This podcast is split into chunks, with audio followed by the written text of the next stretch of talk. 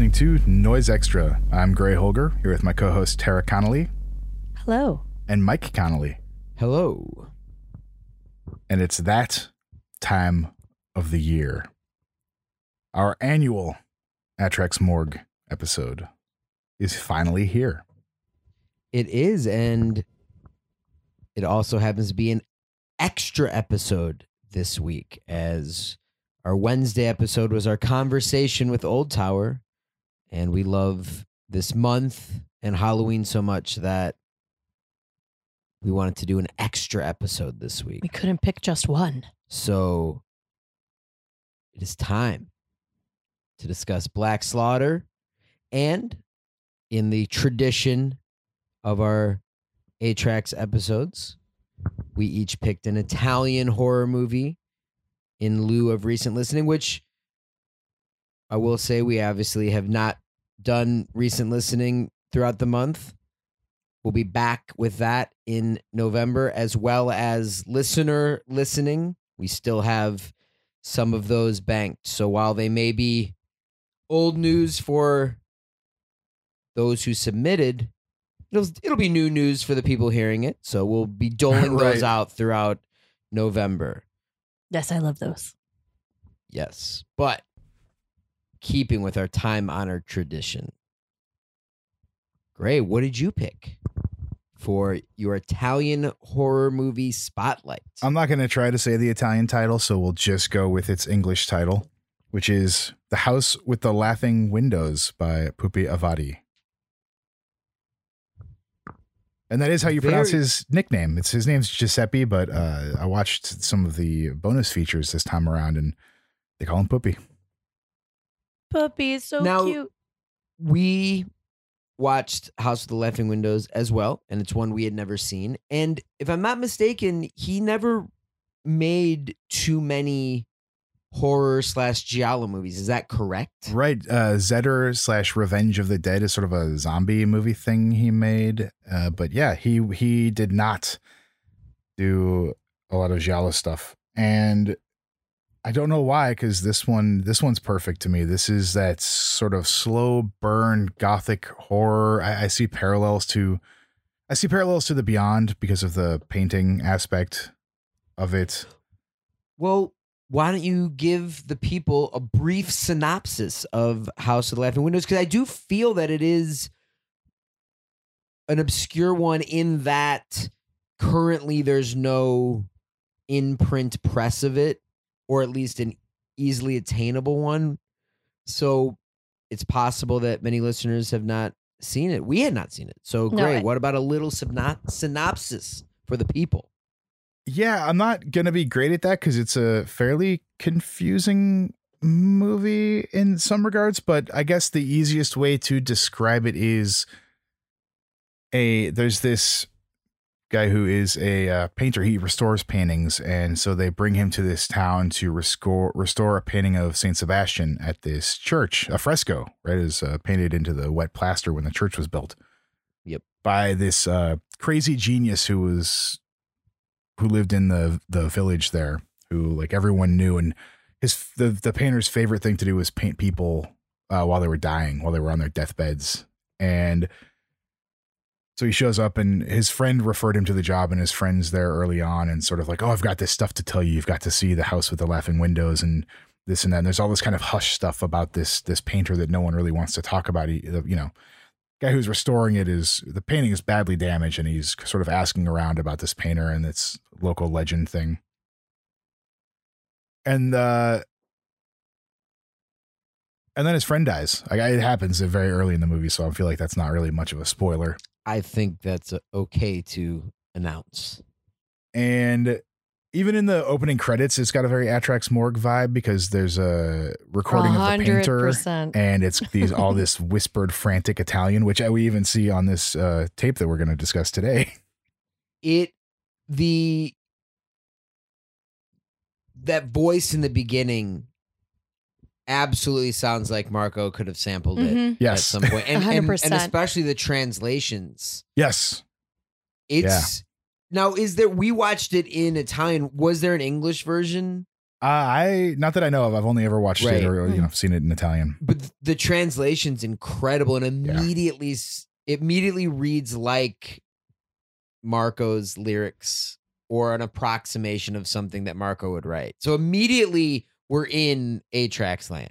This film totally has that dream logic element, which makes the strange, stilted dialogue that may or not be reflective of actual human behavior just even that much more odd. And I love when you can't predict what's going to happen next. And eh, I can't imagine anyone being able to predict the next move in this Mm. movie or No. even get a full psychological profile of these deeply strange and flawed individuals. And truly, it is eye candy. And the thought of being the only outsider in an obscure Italian town where there's maybe two telephones, one restaurant, and you don't have a hotel room. It is Yes. that kind of it, it is and I, I do think it is that like Italian countryside horror, like we would have uh, deep south horror in the US, but being in a strange um secluded town absolutely is terrifying in its own way. Yeah, and you never really know where anyone stands. You're constantly questioning what's happening. Yeah, You're constantly questioning Yes. how much time has passed as well. Yeah, time is strange in this. You know, a movie it actually has a lot in common with to me in sort of the themes of being a stranger in a strange land is uh, another one of my absolute favorites that I have mentioned on this show a, a million times is Wake in Fright. Well, you know, I Oh, think it's been a yes. long This is time. very there was Wake a in time where we mentioned it about every episode, but I think we made a we put a moratorium on it, but I think it's okay to bring it up again. Well, yeah, and and the sort of out of place and not quite sure what's going on, and you can't really trust yourself now, and that it's because of uh, drinking and such. Whereas this, it's he, everyone's acting very friendly to him, but he obviously has no friends once he loses the the guy who referred to him, and yeah, the the dreamlike logic, like where uh, early on he he sort of uh, starts uh, spends some time and enjoys the company of this uh, teacher who uh, his buddy tells him is a, a very uh, promiscuous woman, but then she's gone like the next Mhm. day, and then but there's a younger teacher there, and he sort of starts spending time with her, Yeah, it's so Yeah, it's and bizarre. and he's not sure of the the you can't really you can't really gauge anyone's motives, but it's basically about him restoring this painting, but also sort of falling into the world of this mad painter and trying to figure out what's going on because he's he's getting these phone calls and everyone seems really eager to change the subject. It's it's got so much cool mystery to it. It looks really amazing. Even the Mhm. opening credits is like the kind of close-ups on paintings kind of thing. It reminded me of uh Cronenberg's eXistenZ where it's like the kind of morphing painting stuff. And the the even the opening scene where he arrives by ferry with a single car on it gives you an idea of how isolated they are. And yeah, the there's it's about obsession and art and agony and there's murders. It- it's such a Marco Mhm. movie to me. yeah. Yeah, and it's not opulent like many Giallo are. It is more uh, about decay. Yes, yeah. Decay and an insular world and insular madness. And to what extent does that madness spread when you're in its presence? Actually, in a way, I think the progression will go to discuss the movies today. I think it'll be a great bookend uh, with House of Laughing Windows and with your pick, Tara, because in a way, oh, you're kind of in the middle. and I'm and my pick's kind of in the middle. I, I just you saying that now made me think of it. The you said the same thing, and a couple other friends that I had mentioned we were going to watch it had a similar response in that it's it's so great, and then the ending section takes it to the next Yes. level. So obviously we're not going to spoil anything, Mhm. Yeah. but as Grace said, there there is a slow burn to this. Mhm. There's a myst- there's a mysterious feeling. Tara discusses the dream logic. When that final section hits, it it does come out of nowhere in a way where you almost don't see that it going this direction. Right. And it's I I think it hints at it, but you just never quite get it. And especially some of the reveals are really just berserk. But I the whole tone of the movie, I, like you said, Tara, it's not opulent. It's it is really a kind of a drab for a giallo. It's very drab. The setting isn't a swank hotel with a black glove killer in Rome or something. It's like rural countryside. In fact, even uh, when the guy who hired him to restore the painting is there, he's talking. Uh, you know, uh, once the painting is restored, it will be the fourth tourist attraction our town has. The Right. the other three being Yeah. the women, the water, and silence. And I just Yeah. I love that like the silence of this place is that one of the tourist attractions, the isolation of it, and that gives you early on that Mhm. sets you up for how sort of empty this movie is, and you know another kind of reference point to me is is a, I know a Connolly favorite is Messiah of Evil, where it's just Oh yeah. it's oh yeah. empty and haunted without directly telling you that. It's just it pervades every scene in the film. Absolutely agree. We're really excited that you chose this. It's a movie you have been recommending to us for a while. As with us, sometimes it takes us a minute to get to that Uh, This has been like a decade plus. no. yeah, I- yeah, it look, truly look, has. I look. think of this movie and I think of Gray, and we we turned Look, it on and we were like, happens. "Have we not watched this yet?" It I would happens. have sworn we've seen Look, this. it- No, it, happens. It happens. But the thing is, it's just You know, that much flawed sweeter when it hits. and r- really hope one of these companies does a new issue of it. yeah, because Boy, it is sadly pretty difficult to pick up, but it's well worth it. it's pretty damn fascinating. It's, Yeah. it's it was a really good watch. uh, Sergio Martino wasn't really given his due until the DVD boom of the mid 2000s. And now, especially with more and more people getting into horror and the streaming services, Hmm. Sergio Martino is, is, I see him more often now regarded as a master, and his stuff has kind of always been amongst my favorite of the Giallo stuff. Definitely. And I think that once this one gets a wider release by, you know, Severin, Vinegar Syndrome, whoever, Yes. you know, one of these wonderful companies that does these really nice restorations and tracks down all these weird elements and shoots new features and commentary. Uh, this one is going to be one of those movies that people are like, wow, House of the Laughing Windows. Yeah, you got to see that one. But now it's just not, you know, unless you bought a DVD 15 years ago, you might not know this one. And You know, we should just hire a restorer and take them to our isolated Italian town and have them restore this film for us. What do you guys let's say? do it. I say we do it. He's gonna need to I restore the am in. extras too. I don't know if you watch those, but uh they're like Mhm. shot on a camera in a dark house with just like a couple people from the film hanging out and maybe like having a couple drinks and talking, but it's real that weird. early D- early DVD Yeah. extras. They- They've come extras. They're like, we'll do something. Everybody will be so happy. Yeah, extras and restorations have come a long way Yeah, since those true. early days. 100%. For sure. Well, before we continue our conversation, a quick word from our sponsor. Established in 1990, Cold Spring is the UK's premier label, specializing in new and rediscovered industrial and esoteric music, such as Coil, Psychic TV, Merzbow, MZ412, FM Einheit of Einstürzende Neubauten, Trepaneringsritualen, Burial Hex, Sleep Research Facility, Zos Kia, film soundtracks, and much more. You can find our large mail order catalog at coldspring.co.uk or in the USA via forcedexposure.com. Speaking of fantastic restorations, the movie I chose for this episode is one of our absolute all-time favorites. I know it's the three of ours. We for the three of us, we've loved this for so long. And that movie is Beyond the Darkness, aka Buio Omega, aka Buried Alive is one of the AKAs. Oh, wonder That's why. the the slipcase what that do you they mean you- did says buried alive. Yeah, yeah, yeah. And when you say wonder why, I I would I said I would s- have said the same thing, but we were discussing before the recording.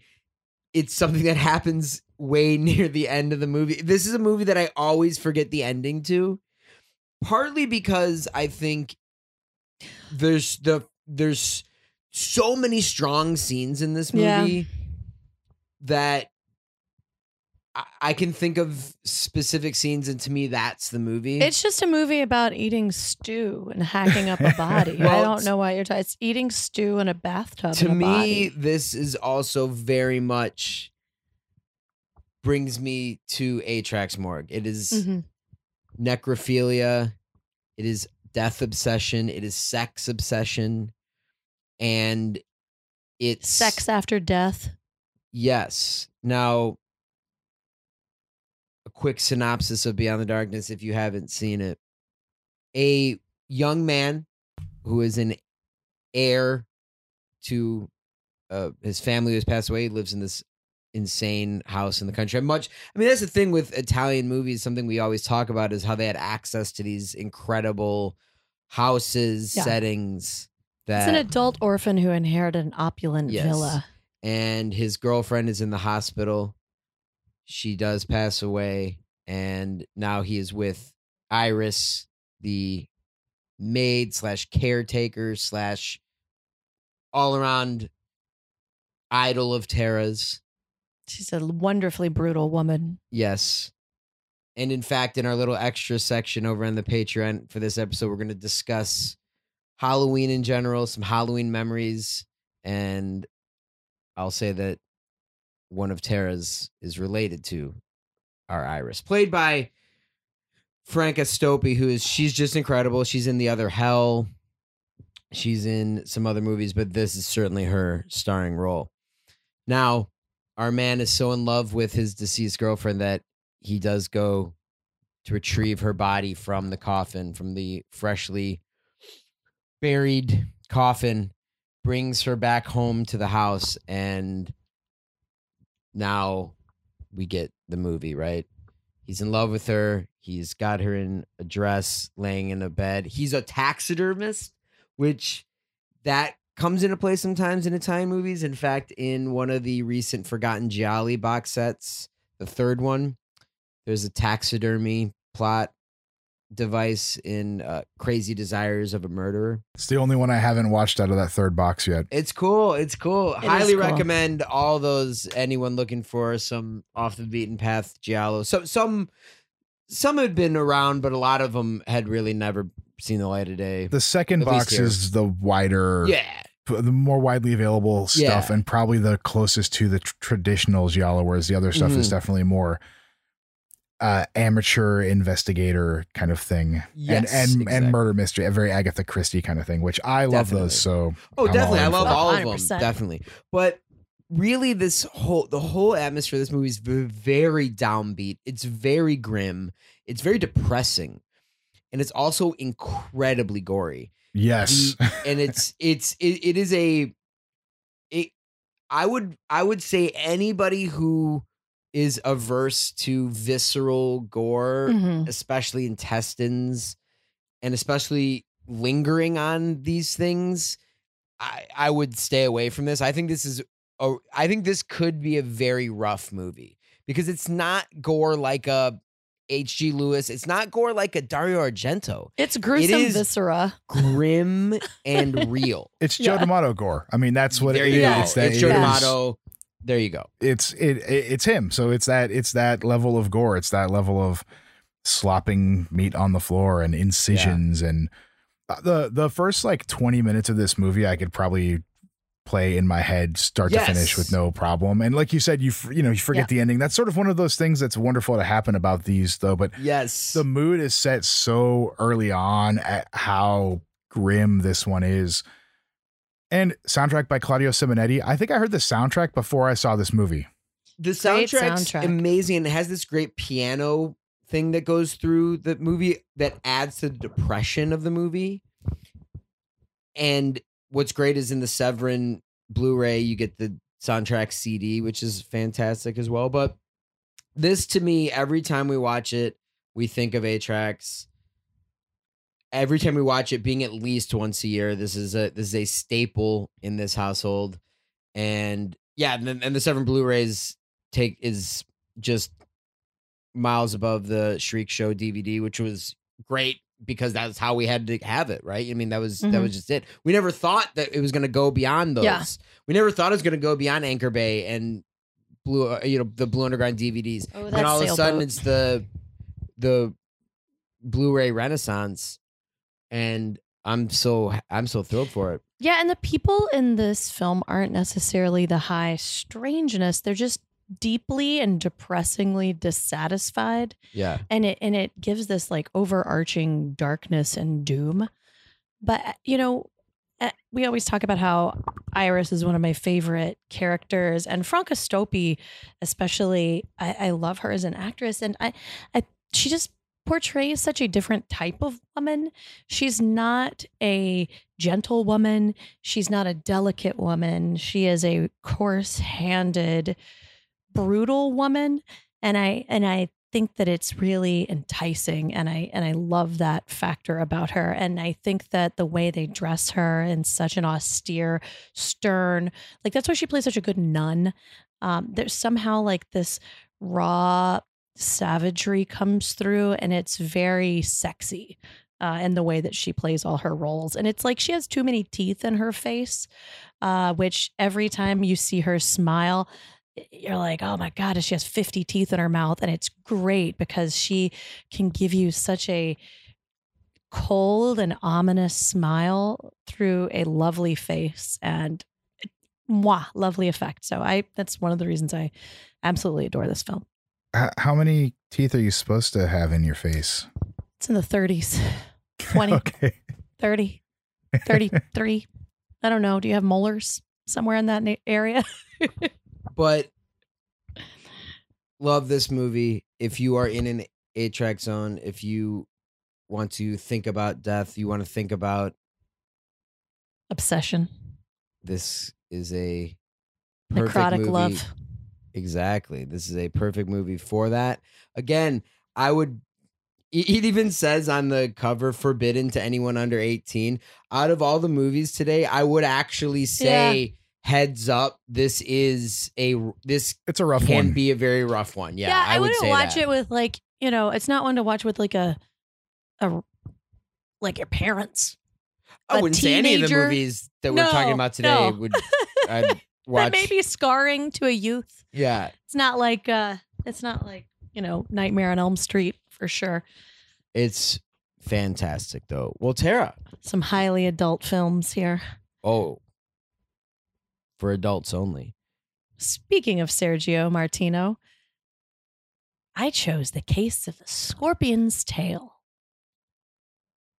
love this one and like i said just when you had said that i feel it's in a way the opposite as far as look and setting from house of the laughing windows Yeah, this film is set in London, Athens, and Greece and has such lush atmosphere. You get yachts, you get strange hotel rooms that you would only find in Europe. You get gorgeous costumes on beautiful women with traditionally gorgeous teeth. And truly an air of mystery at every twist and turn. There are savage murders. There is a husband who is mysteriously killed in an exploding airplane crash, and a wife who inherits a million dollars. And then, after she collects the million dollars, disappears abruptly. What happened to her? Who stole the money? Where'd the money go? Where's her lover? Where's the husband? What's What is happening? going on in this crazy film? It's great, but it is a, a violent murder mystery, and I truly, truly enjoyed it. There are some serious Atrax moments in this one too. yes, Yes. Uh, one comes when uh, the killer is trying to get into someone's house and the jiggling the door lock and it slowly raises and then she rushes and throws a bar down across the door and he starts stabbing at the door, well, trying to lift the bar with a knife, but then Mhm. stabbing at it and carving a hole in the door so he can then see through. It is absolutely terrifying. There's also a, a real terror moment in this one, which is when uh, someone is chasing the killer to a rooftop and then takes a takes a turn looking for them in sort of an abandoned room on the on the roof, some kind of enclosure, and there's just a bunch of creepy dolls like missing eyes laying all around there. I was like, oh yes, yeah, of course this is about. Tara's pick. yes. Oh, I love that part. And there's a cave. And there, there is a cave, and there's one of my favorite moments in this one is uh, when when the amateur sleuth, which is played by George Hilton, he's an investigator for the insurance company trying to figure out. Boy, figure he's out great. I mean, Sergio Martino used George Hilton so Yes. much. Uh, and fantastically. I, he's great in all the movies, really. But there's a part where he's talking with the police, and the police detective is like doing a puzzle on his desk, which I guess must be like a real common thing in Italy. You just you're you're a police detective in your office, but you have like a, a 250 piece puzzle, and uh, George Hilton's character Yeah, it's not puts, that many pieces. puts I know George Hilton's character puts the last piece of the puzzle in. It's the it's the easiest one. It's the only piece left, and there's only one hole. But he's like, "Oh, that." He goes, "That piece goes right there." Yeah, yeah, like, yeah. "What- What is this Yeah. weird metaphor we're playing at here with this one? I know. That was I love that. There's so many details in this that reflect that. Like uh, again, it's chock full of red herrings. It is the type of movie you watch and then you immediately want to watch it again just, you know, after you see the final So pieces come into play. You're like, "Okay, I'm going to go again. Let's I want to watch it with fresh eyes." It's- Everything's a red it's herring. very Every exciting. Yes. character is a is a red herring. Anything And that's not. introduced is Yeah. well, yeah, and not, of course, but Yeah. it, it's actually it's really good in that way that it sort of sets it up so early on, but then just keeps throwing stuff at you in the in the goofiest way, like when he has to move his car, or you know these little things where Mhm. you're parks like, his what car the so hell? strangely, by the way. Why, Well, he should have had to move his should've moved car. He parked like is a total weird. asshole. Yeah. He blocked like a lane and a driveway on the road. Also, though, I would Shame probably on him. knock if I needed to, him to move his car. True. The, I would I would also have called say the police because clearly a maniac parked that car. I would also say that the killer the killer's clothes look very much like Marco's live they really do, clothes don't in those they? videos. Just the shiny leather Trench Yeah. coat. pants, the coat. It- It pants. looks like Mhm. it could be Marco getting ready to go do a set. Yeah, we got classic slasher here. Yeah, this is the most traditional of the three, Yes. which is not surprising because Yes. again, Sergio Martino, and he did what I, I guess he's informed what I think of as the traditional giallo so much in sort of the wake of Argento and and earlier Bava is that his movies were just those elements. They're the they're sort of the distilled versions of those things boiled down to kind of churn out. In fact, this one is so very Sergio Martino because, and this is if you if you watch uh, All the Colors of the Dark or Strange Vice of Mrs. Ward, Mhm. the first half to two thirds of the movie takes place and there's all this stuff going on, and then the last third of the movie is at one location and it's super tense. Our Torso is Yeah. that way too. Yeah. Yeah, in fact, he we've represented him on all of our Atrax episodes. Oh. Torso and All Colors of the Dark were Previous picks, picks yeah. earlier, Yeah. and then the three of us also did a home time episode on Strange Vice. So Yeah, this had We're no clearly- Edwige in it, but you got Right. Anita Strindberg, which is phenomenal. Again, all the characters uh, are uh, super dynamic, and there are so many people in this. so many It does have a characters huge introduced. cast. Yeah. Yeah, it's wild. E- Evelyn Stewart is also in it, who is in Murder Mansion. Oh, she's on so cool. Third Forgotten Gialli Box, Yeah. which is cool. she has such a haunted and sad face. I, I truly enjoy watching her. Any of these three movies will perfectly complement your Atrax Morgue Slaughter Productions zone as we are in the final weekend of October, leading to Halloween, where many Atrax recordings were done on October 31st. I'd listened to this one casually before, but hadn't really dug into it. And I had never seen the insert that came with your copy, which How has phenomenal. breakdowns and info for each track, which is really special. And this one's, I guess, well, I, I wouldn't say it's unique, but it's one of the, I wouldn't say it's unusual for it, but it doesn't have vocals. It has samples and synth work and atmosphere. And it doesn't have, you know, last time we did Woundfucker, and that's just that's got the classic Marco vocals on it. Whereas this is a this is a different audio journey, and uh, we're better for it. I mean, it's so cool to really soak in this atmosphere, and that's that's what it does. This is even dare I say, a guided meditation, given the note page that accompanies it. He sets the scene in noting the presentation and notating listening notes and notes on samples and each track. Yes, and this is why I thought this would be a really great one to do this year.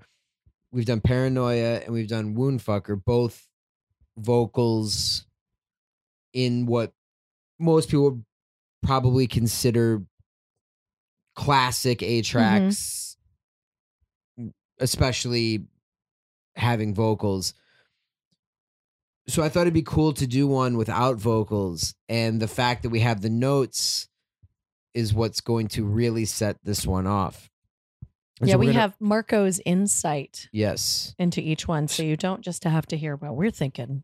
Now we can hear what Marco was thinking. exactly. So we're going to read the notes as we discuss the tracks as well. No notes for the intro and outro tracks, uh, both titled Black Slaughter, the name of the cassette. But those are also both sort of grinding, maniacal, unpredictable synth things with cut, like kind of cutting out, breaking up, and really nasty. it it cuts out in so strangely that I kept thinking that our tape was getting eaten. It's it's actually worrying. I, I it is. Yeah, I just thought it was a handheld recorder of some sort of bone saw or chainsaw, So- and then that's why it was cutting in and out because it was getting blown out, and it, you know, so in my mind, where what I associated it with, yes, was a bone saw because so much of this is about death, about autopsy, and that's what is used to open the skull. So it feels to me that that's what we start with. Now, the first note before the Mind of a Killer, Atrax Morgue, Black Slaughter. Presentation. This tape is the result of a study in the psychopathological area. The concept is to create sounds connected with a twisted brain, a murderer, a person who has abnormal attitudes with society. It would not be music, and it's a side project of Atrax Morgue. So that confused me, and I still don't know what he meant by that mm-hmm. because it says Atrax Morgue. It's listed as Atrax Morgue. I'm not sure what he meant by saying it's a side project of Atrax Morgue. Do you, did you have any insight to that, Gray? No, and it's strange because this is the second cassette on Slaughter. This is after In Search of Death. So Right. we got a side project, but it's still your project on your second tape on your label. I, I don't know. I, I don't really understand what that meant, but uh, hey, cool. Yeah. I, I just assumed it was something that was strange with the translation, which is generally, you know, working toward that increased mystery. Yeah, I mean it's Uh, another but- side of Atrax Morgue. Yeah, Yes. like another facade, like another face of Atrax Morgue, because clearly this is a different style. yes. And now our copy of the tape. Now, I've never seen another slaughter tape like this. And again, we've been discussing these slaughter anomalies. So I'm not sure if they're all like this, but our tape is actually small. It's it's cassette size. The the mm-hmm. package is fits the cassette. My homicidal texture is that size. Okay, there you oh, go. well, there you go. So it is a wraparound cover with the tape and the insert, but it's not the oversized A5 Slaughter. size. That we come that we've come to know and associate with slaughter. So after our intro, we get to the mind of a killer. And we'll read from Marco's notes. This track is based on the confessions of the homicidal killer Ted Bundy. It's taken from the seven inch murder, the sample is. And I know it's not more professional, but I think it's important for my work. Ted was charged with a hundred or more murders. That's incorrect. But it's possible. I don't think he would have done a hundred, but he certainly murdered more people than he was charged for Mhm. that he was convicted of Yes. and that's even suspected. There's certainly more. In this confession, he talks to James Dobson and he expresses his troubles before the sentence. He was condemned to death in January of 89. And this is from the famous one of the last interviews he did before his execution. Gray, you have the murder seven inch that this is taken from, right? The sample. I do, yeah, yeah. I've I've had that one for a long time. It is audio recordings of murderers talking. And the sounds on this is incredibly simple, bare, low synth tone. Yeah, it is a just a dead inactive. It's a dead inactive synth drone. It doesn't do anything. It's just there to set a mood. And you know, we talk about what noise can do that other music can't. And this is one of those things where this is really storytelling and this is really painting a picture and this is focused more on the atmosphere and the information being conveyed than it is on any sort of musical composition, which I think is part of what he means when he says it would not be music in the beginning part of the liner notes, in that guided meditation is, I guess, kind of the right way to think of it because it is. It's there's most of these have a a synth track and then something happening or something not happening. Or something totally not happening. Yeah.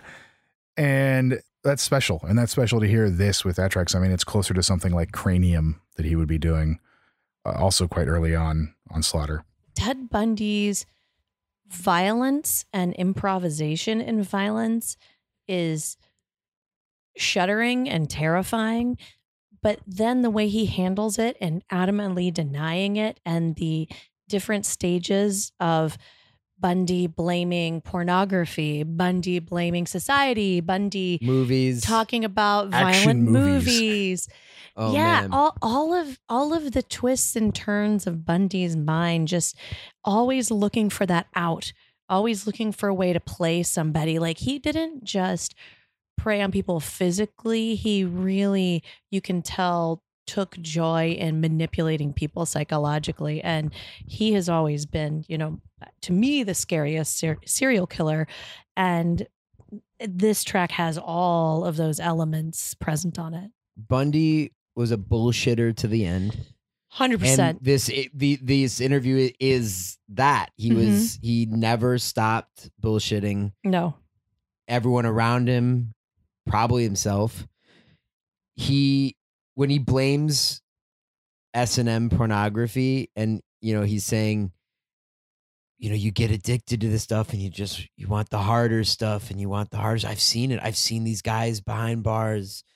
They were all into pornography, and th- and, Mhm. and I also love the way he's the way he talks like like, like he know like I, I'm. I'm a little wiser than these guys. Mhm. I can see that they were addicted to the pornography. He's Even the down scholar. yeah, he's yes, he's the and- expert. and he loved that, which His is which detachment. which then we get to the book Riverman, where he Mhm. does ha- at- attempt to assist the search for the Green River Killer. And again, they were preying on his ego, knowing that he would love to be considered this expert in serial killers, that he would be the one to have he can these crack ideas. the case. And he did have some great ideas that maybe Mhm. would have worked had they listened to him. Some of them you couldn't do. One thing that is used in a lot of Giallo plot points that is totally illegal is using a someone as bait. And he had that idea for that you would use someone as bait to catch. It might actually work. That Mhm. that's the thing. It's just totally you can't but do he that. discussed going back to the body though. Yeah, yeah, which is true, which which is true, and which which Mhm. which Ridgway would do. And this, just hearing his voice, I, I love Ted Bundy. I he's I could watch interviews of Ted Bundy. You can watch footage of him being his own lawyer. Oh my god. I wish there was more. I mean, I know there's a ton. I've only ever seen maybe an hour or so, but that's something I could just have on uh, at any time. because it's just watching him watching his brain go He's playing chess at all Oh, times up there. yeah. It's really Mhm. he's he's really got his eye on however many moves ahead and what he can do to engineer the best position for himself. Yeah. yes Yeah, he's a he's an absolute predator of humans. I mean, and that's what it is. He's going to prey on you psychologically, and and if he's given the opportunity, he will prey on you physically. And, And that is one of the great books the only living witness is one of the closest things he comes to confessing it's he does it in the style of well if i had done it here's what i have yeah, done exactly. and that was one of the earliest true crime books I read in high school, and it's always the one where I've forever instructed Tara to never help anybody who acts like they have a broken arm, acts You like they have a crutch. acting. Just walk away because you know what? That's what Ted Bundy did. Ted Bundy did also a rare thing where he he would kill multiple women in a day Yeah. or in a one over one night. Of course, one of the the the, The sorority, the sorority killings. killings. But even one of his first killings was two in one day, which is a rare thing. You obviously see that in slasher movies, Mm-hmm. but it's generally pretty rare. Richard Speck would do it. It happens, but it was all it was just a rare thing. And I also just love him blaming movies. These movies I've seen on cable, you, they would, boy, oh boy, that like he's No, a I like- concerned parent. Oh, Right. well, I like when he does confess to doing some things wrong, like Oh, to he's, he's like, you know, rudeness why? he's like, yeah, he's, stealing comic books. yeah, as that's a what he said. Oh, five-year-old. I've been inconsiderate. You know, he's Yeah, oh I've been God. inconsiderate. Oh, oh, Ugh. So so Marco nailed this track. Yes. Um, I think he really picked some quintessential words of Ted Bundy that encapsulate again his absolute predatory nature and bullshit, yes, if you will. bullshitter to the end. But then we come up on necroscopic examination, and well, here's what Marco has to say. The postmortem examination is the first inspection on the dead body. The doctor can describe the cause of death through simply autopsy or examining the body all around. This is the soundtrack for an operating theater with cold, pale green paving tiles inside. Cadavers on the dissecting tables, death odors, aseptic odors. Here we go, death odors. I mean, this is the second Right here. cassette. This is referencing, you know, what would what would come a little later, and this is cyclic synth work, just a very simple synth thing. But there's this sound of metal rubbing or something that comes in and out, and it's just empty and and the cold feelings of death. That's all it is. This it's it's so empty. Yeah, it has that throbbing singular light source feeling, you know, like the undercurrent with that just like one bare bulb. And it really took me to the scene in the beyond with the bodies waking up in the morgue. Again, that green tile. Yes. Absolutely. Gray, have you ever watched an autopsy video? I have. Yeah. So So I know I know you have, so I don't need to ask. yes, yes, I have. I have two. Yes, and it is as cold and clinical as this track is because there is this silence and there is this sense of you're dealing with the dead, but you're also doing this medical procedure, technical procedure, and you're, but it's also very, it's it's austere at the same time as it is visceral, much like Beyond the Darkness in a way, and it's also so Professional, yeah. And when you see detached from humanity. Yes, thank you. And when you see what we're made up of, Yeah. Gut soup. it's it's shocking how flimsy we are in a way. Yeah, it makes you feel very fragile. I did some time in gross anatomy labs in college and um I was so taken aback they bisect the the cadavers for students purposes so you can kind of get a grip on everything and people looked like an ant farm on the inside like it truly like the entire torso area looked like the inside of an ant farm Have you seen? I know we're done with the movie portion of. That's okay. Our I mean, look, have- this, it's Atrax. We're gonna talk Yeah. about movies. wi- uh, Atrax used these movies so much to talk about the things he wanted to talk about. Well, this is sort of a. It's it's a it's a Mondo film. It's sort of more of a documentary. Orozco the Embalmer from I think 2001. Yes, we own that one.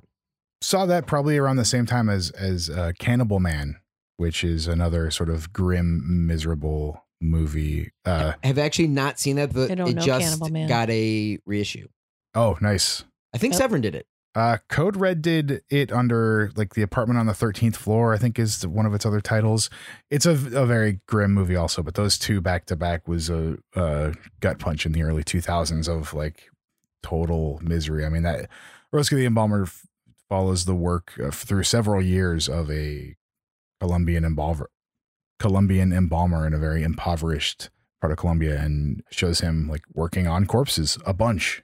It's really rough, and it, it is a real documentary. It's it's Yeah. not a, a film, a Yeah. fictionalized film. It's a, it's real, and it is Right.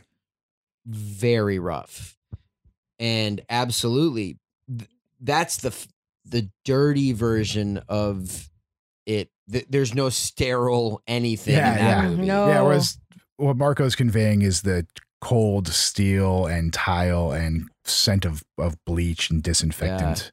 Yes. clinic and he really captures it in this.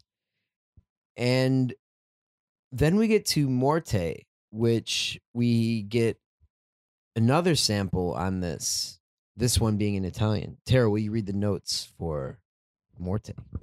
This track is structured with a voice collage. The voice says, Voglio vederti morire.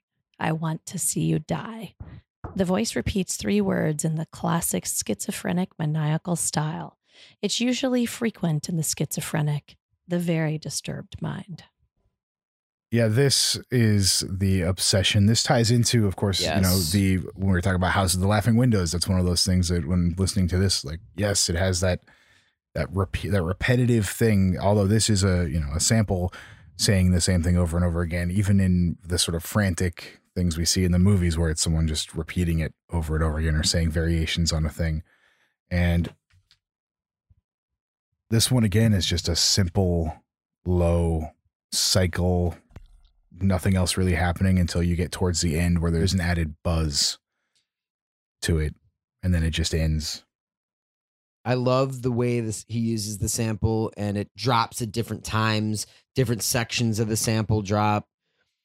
Very curious as to what movie this, this is from. I, it's very possible we've all seen this movie. It's very possible Right. right. own this movie. It feels familiar, doesn't it? Very It familiar. really so does. anyone out there who knows what movie this is from, please let us know.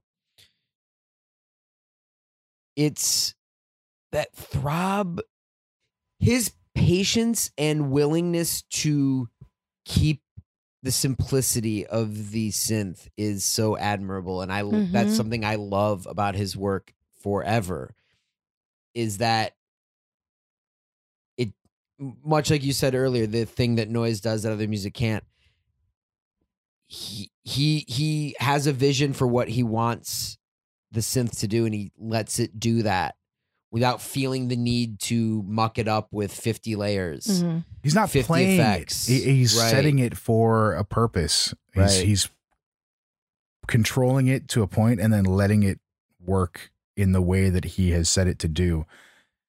And yeah, you're right. It is. It's really admirable. It's really difficult, especially for those of us who have trouble with restraint and simplicity and try to overcomplicate things, which I certainly get into sometimes.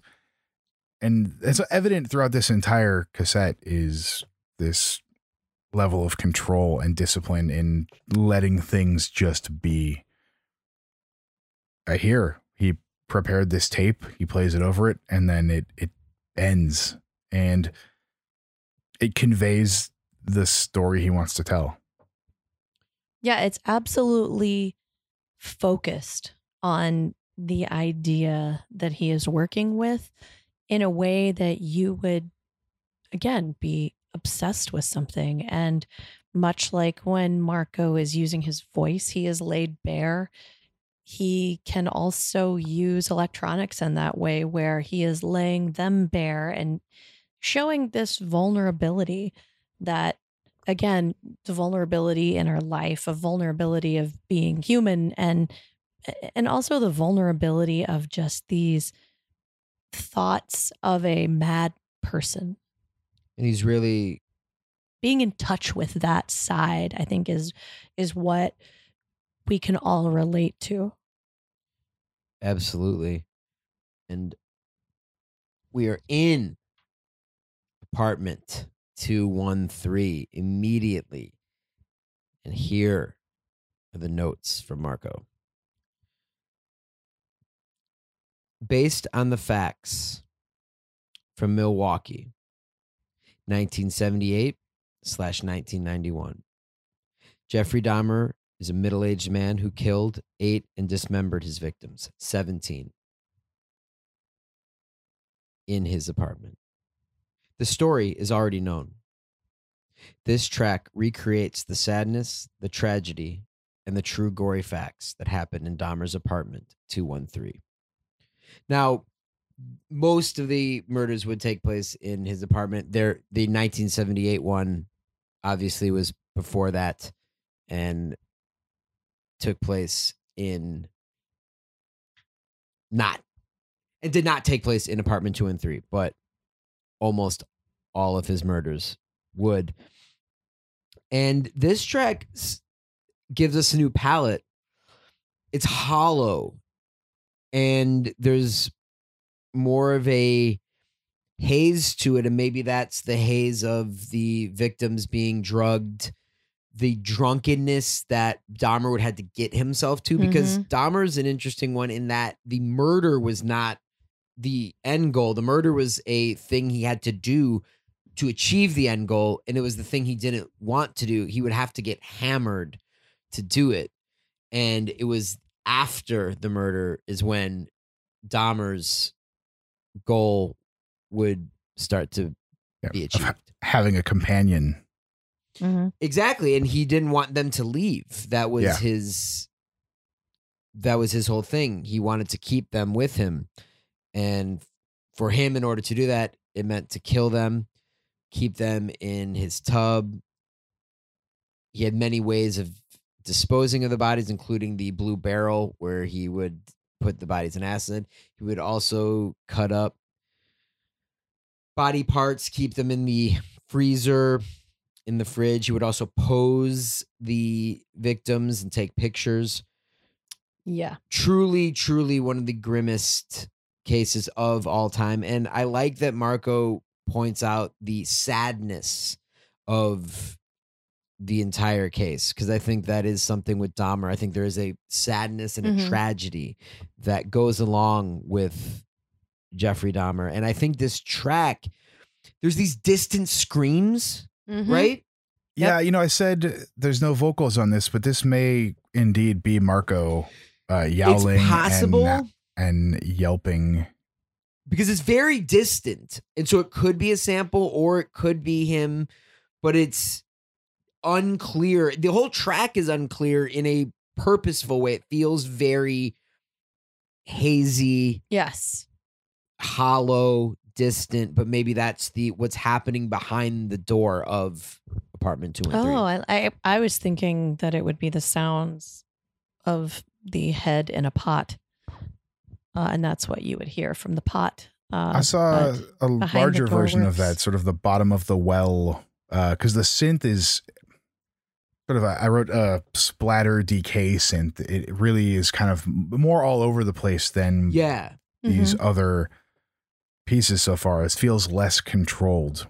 And it also feels closer to something like MB because it has this delay on it that's just giving Oh, it all good- this atmosphere and these reflections. Uh, but it feels, it makes it feel distant and, and sort of larger than it is.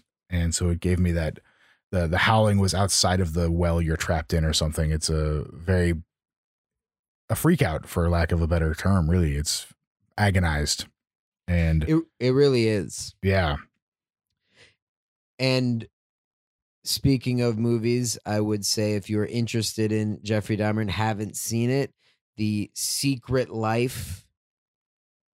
I always make a point to point out that it is The Secret Life Jeffrey Dahmer. It is not called The Secret Life of Jeffrey Dahmer. Yes. It's The Secret Life colon Jeffrey Dahmer.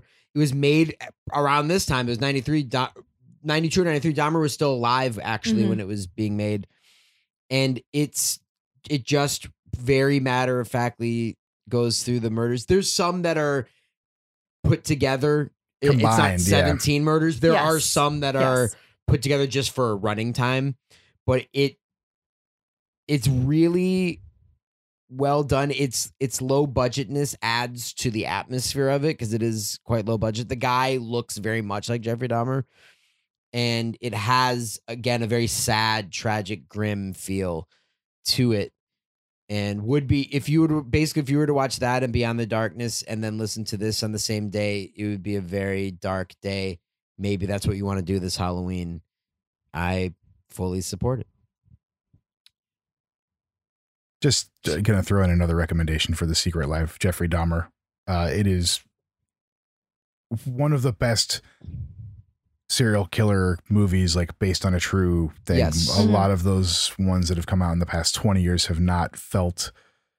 They feel very much like movies, and this feels a lot. It's a lot grimmer, a lot nastier, and a lot more real. Yeah, it Yes. feels like you're in a three hundred dollar a month apartment, In number Milwaukee. two one three in Milwaukee, Wisconsin. Yes, full Working- of stale beer, vomit, and stink. and maybe some ambrosia chocolates from work. Yeah. And speaking of, as Gray referred to the Orozco movie, Mondo documentary style movies, necrosadism takes its sample from True Gore. True Gore is one that I've actually not seen. I'm aware of it and I know the cover, but it's in the traces of death lineage of actual death footage, interviews with, well, in this case, a woman who was sexually gratified by molesting corpses. Gray, have you seen True Gore? I have not. I've seen a, a good amount of the Mondo flicks. I'm sure we both uh, can think of someone right now who definitely has it. Uh-huh. Well, that's For then that's who. I saw the cover from because when he re- I was he received it and immediately I can't remember if he brought it to show me or sent me a picture because he was quite excited to get his hands on an original copy. But this interview and I'd and I this is my only exposure to this interview is the sample on this track. As I said, I Mhm. have not seen the the movie, nor have I seen this clip. Sometimes you see clips from those Yeah. movies. It's just not one I'm familiar with. Were Were you at all familiar familiar with this one, Gray? no, yeah, you're right. Sometimes they've been cannibalized and put on 10 other videos and and some of those are just re-edits of greatest hits from the other sort of videos like that, but this I this one I was unfamiliar with and it sets a really grim grim mood to this yeah. piece. Oh yes, and this one, the synth, has this great loop ascension dissension element. A psychoacoustic recording. Absolutely. Actually, Tara, why don't you go ahead and read the notes? This track is based on the confession of a woman who has sexual gratification mutilating dead bodies. It's called necrosadism. She also takes gratification in the physical contact with cadavers, and she has sexual fantasies connected with death. In the left channel of the speaker, you can hear the voice of the woman. The track has a special psychoacoustic recording. The confession is taken from True Gore, a video by the Gore brothers.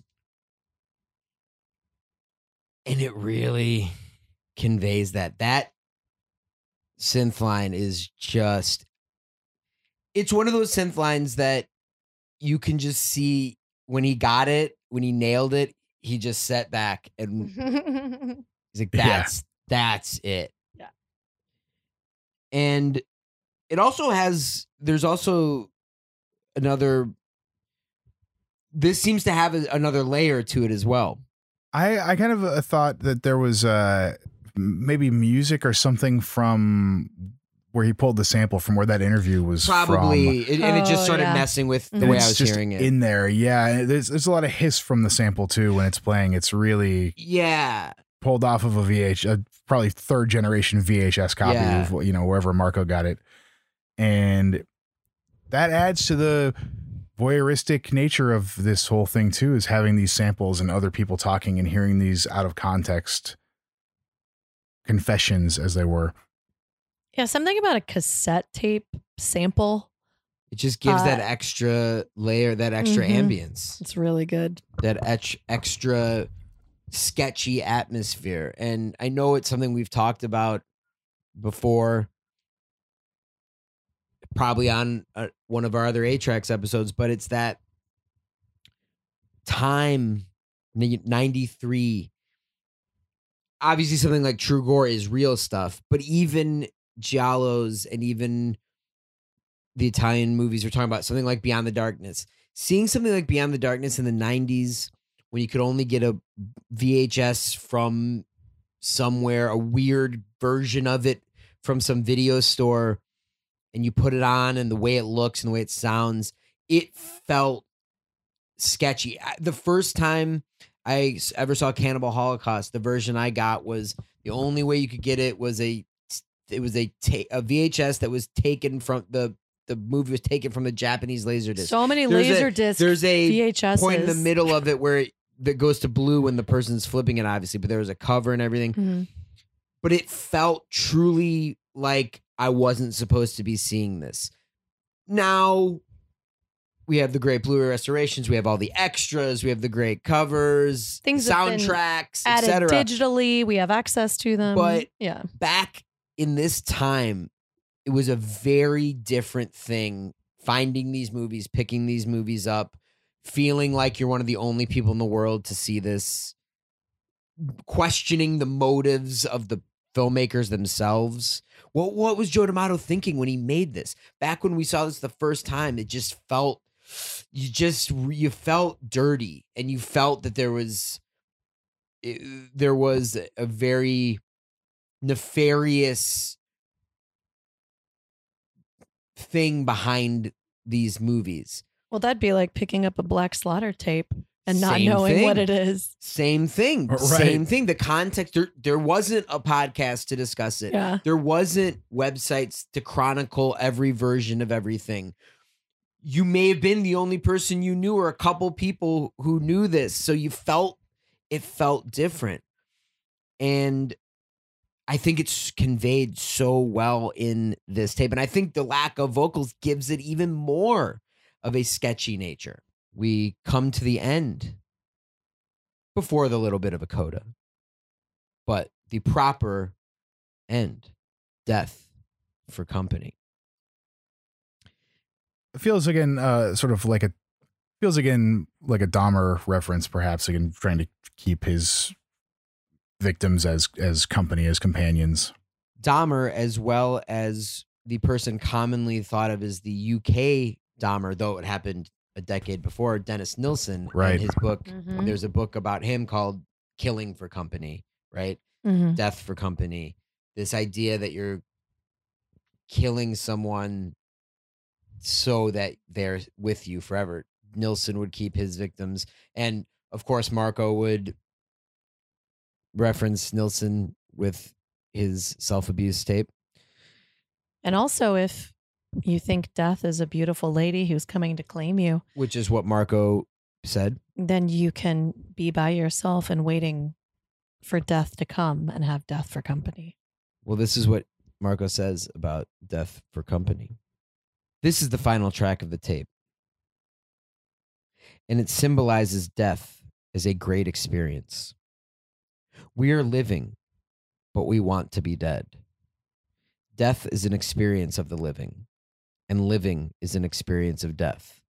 We are ready. And I love that death is an experience of the living. That is It's true. phenomenal. It's true, and it is, and the way he puts it so perfectly, and that the final thing he says is, "We are ready." This is the most minimal. Talk about stripping it all away. This is patient, quiet, warm, and the final letting go. Felt like being dragged through the mud. The synth sound was just corroded and nothing. Crackling a bit. You know, there, there's some issues with it. I don't know. It's, it's just feels so devoid of anything. Yeah, you know, I gave me- noticed. sorry. I was going to say that that sound gave me ear fluttering. And I notice here at the end of these notes, it's signed Marco Rotula, Yes. Mm-hmm. a name he would use early on, on on a lot of things. of course, we end then with the outro of Black Slaughter, another bone saw recording. I'm calling it a bone saw. Very crude. It's a very Mhm. crude, Very crude. sounding piece. Uh, both, you know, the beginning version and this end version, a, a minute long each.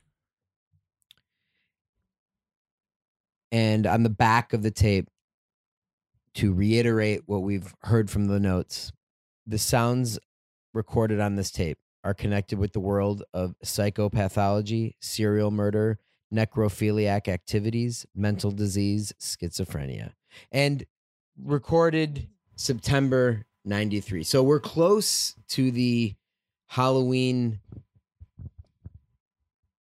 recordings of Atrax. This one just being a little before in September. It's fall. It's the it's the heading into the Halloween season, which we are now about to come to the finale of as well here. And one more little thing on the cover. When you open it up on the inside, we have a note that reads For heaven's sake, eat me before I kill more. I cannot control myself. and that was a note written by One they call the lipstick killer, believed to be William Heirens. I, I don't know if it's Herons or Hirons, um, a gentleman from Chicago. He would have been around 17 at the time he was apprehended. And this note was written on the wall of the first victim. And people were scouring Chicago looking for the killer. And then a six year old girl disappeared shortly after. And the six year old girl was later found dismembered in a dustbin and was also the same killer. Uh, he was convicted in 1946. And he was Chicago's longest standing inmate. He spent 65 years in prison. Damn. So it, it's still questioned as to whether or not he actually committed the murders or if he was just mentally ill and was tortured into confession. So there, um, there are many books and films that you can watch about it, but surely the writing on the wall and the victim's lipstick is quite an image and goes along perfectly with the theme black slaughter. Absolutely does. Well, Marco, as always, we thank you for every release that you were a part of, whether or not it's Atrax Morgue, whether or not it's Morder Machine, whether or not it's a release on Slaughter that you helped facilitate. It will always be with us, and we will always revisit Slaughter and Atrax. And you know, next year this time we'll be doing another episode Always. If we have any tradition with this podcast, it's this one. it absolutely Mhm. is well we're gonna go over on the patreon and discuss halloween itself so we'll see you over there and Thank you. thank you You've been listening to Noise Extra. Noise Extra is brought to you by Chondritic Sound, a home to noise artists for over 17 years, by Verdant Weapons, maker of quality contact microphones and noise devices, and by our Patreon supporters. You can find our Patreon at patreon.com slash noise extra, and your support really helps. You can find us on Instagram at noise extra, on the web at noiseextra.com, one E in those, and on Twitter at noise extra with three A's at the end. Thank you for listening to us and to Noise.